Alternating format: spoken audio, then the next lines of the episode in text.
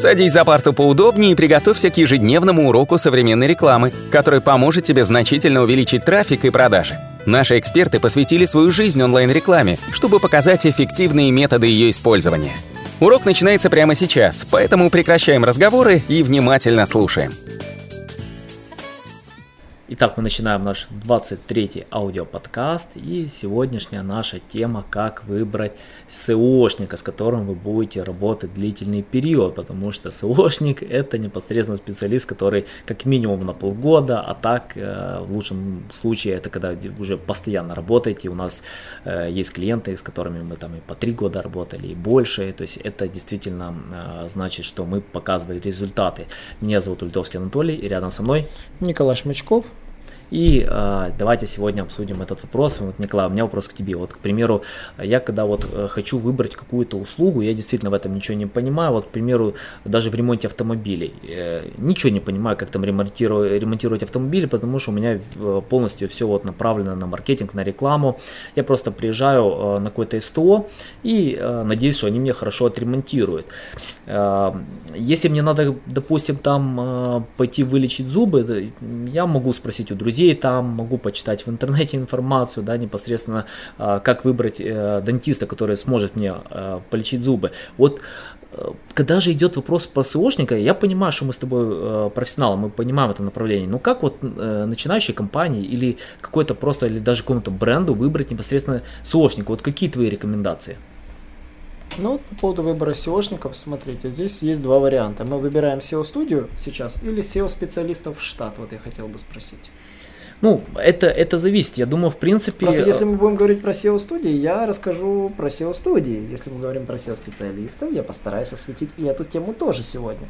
Ну, вот. я, я скажу лично мое мнение, что э, один в поле не воин. Это и, правда. Да, и действительно, когда вот, э, если вы хотите работать даже с фрилансером, просто... Э, каким-то одиноким SEOшником. А, и если он говорит, что он предлагает полный перечень и линкбилдинг, и создание контента, и все прочее, то, скорее всего, качество вы не получите. Вот, поэтому давай начнем с SEO-студии, а okay. потом можно...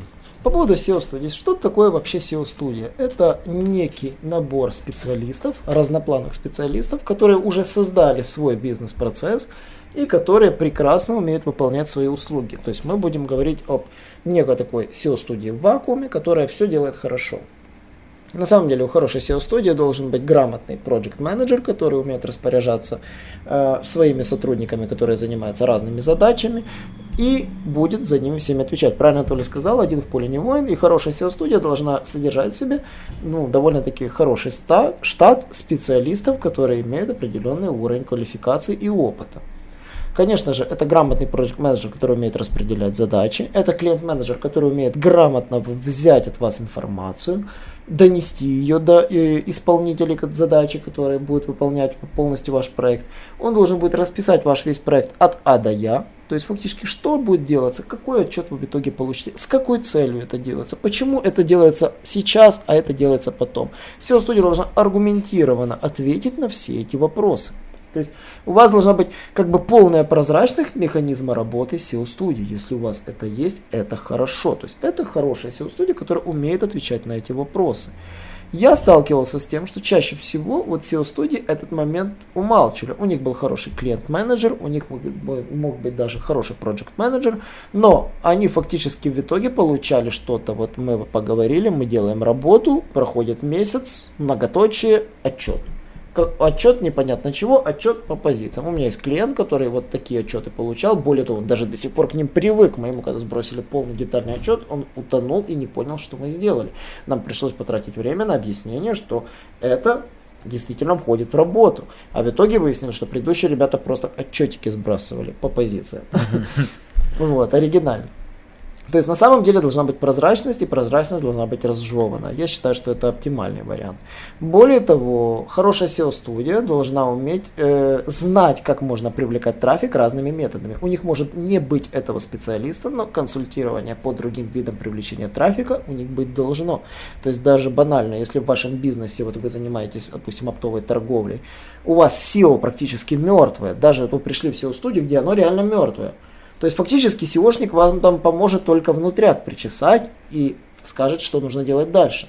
Там же работает email маркетинг, клиент менеджмент, э, работа через мессенджеры, работа через контекстную рекламу, работа через ретаргетинг. То есть, если хорошая SEO-студия разбирается в этих каналах и умеет грамотно распределить вам работы по ним и подготовить ваш сайт к этому, э, к этому виду продвижения, то, конечно, SEO-студия сосредоточится на тех вещах, которые для этого бизнеса и нужны будут. То есть, вам будет выделены четко, смотрите, вот у вас сайт, вот у вас проценты трафика, которые вам нужно получать, каналы трафика. Вот мы берем SEO и занимаемся SEO. Эти остальные вам нужно проработать. Если мы чем-то занимаемся, мы берем и это тоже, либо не берем. Все остальные вы не забывайте, не откладывайте в долгий ящик. Это не значит, что если мы не делаем, их делать не надо. Их нужно тоже реализовать, это тут же email рассылку и тому подобное. Поэтому как правильно продвигать специалист, выбирать специалиста, как правильно продвигать сайт, вот эти вещи должны у вас быть. То есть вы должны четко понимать, что вам делают, кто вам это делает, какие виды работ вам будут делать, а какие виды работ делать не будут. Анатолий, я думаю, добавит сейчас другие критерии SEO-студий и как выбирать правильно SEOшника. Да, конечно, критериев, э, как по мне, действительно много. Первично, знаете, как э, сапожник без сапог, э, мне сложно в это поверить, что профессиональный SEO-специалист будет без сапог. То есть первично зайдите на его сайт, посмотрите действительно, какой у него контент, есть ли там качественный контент.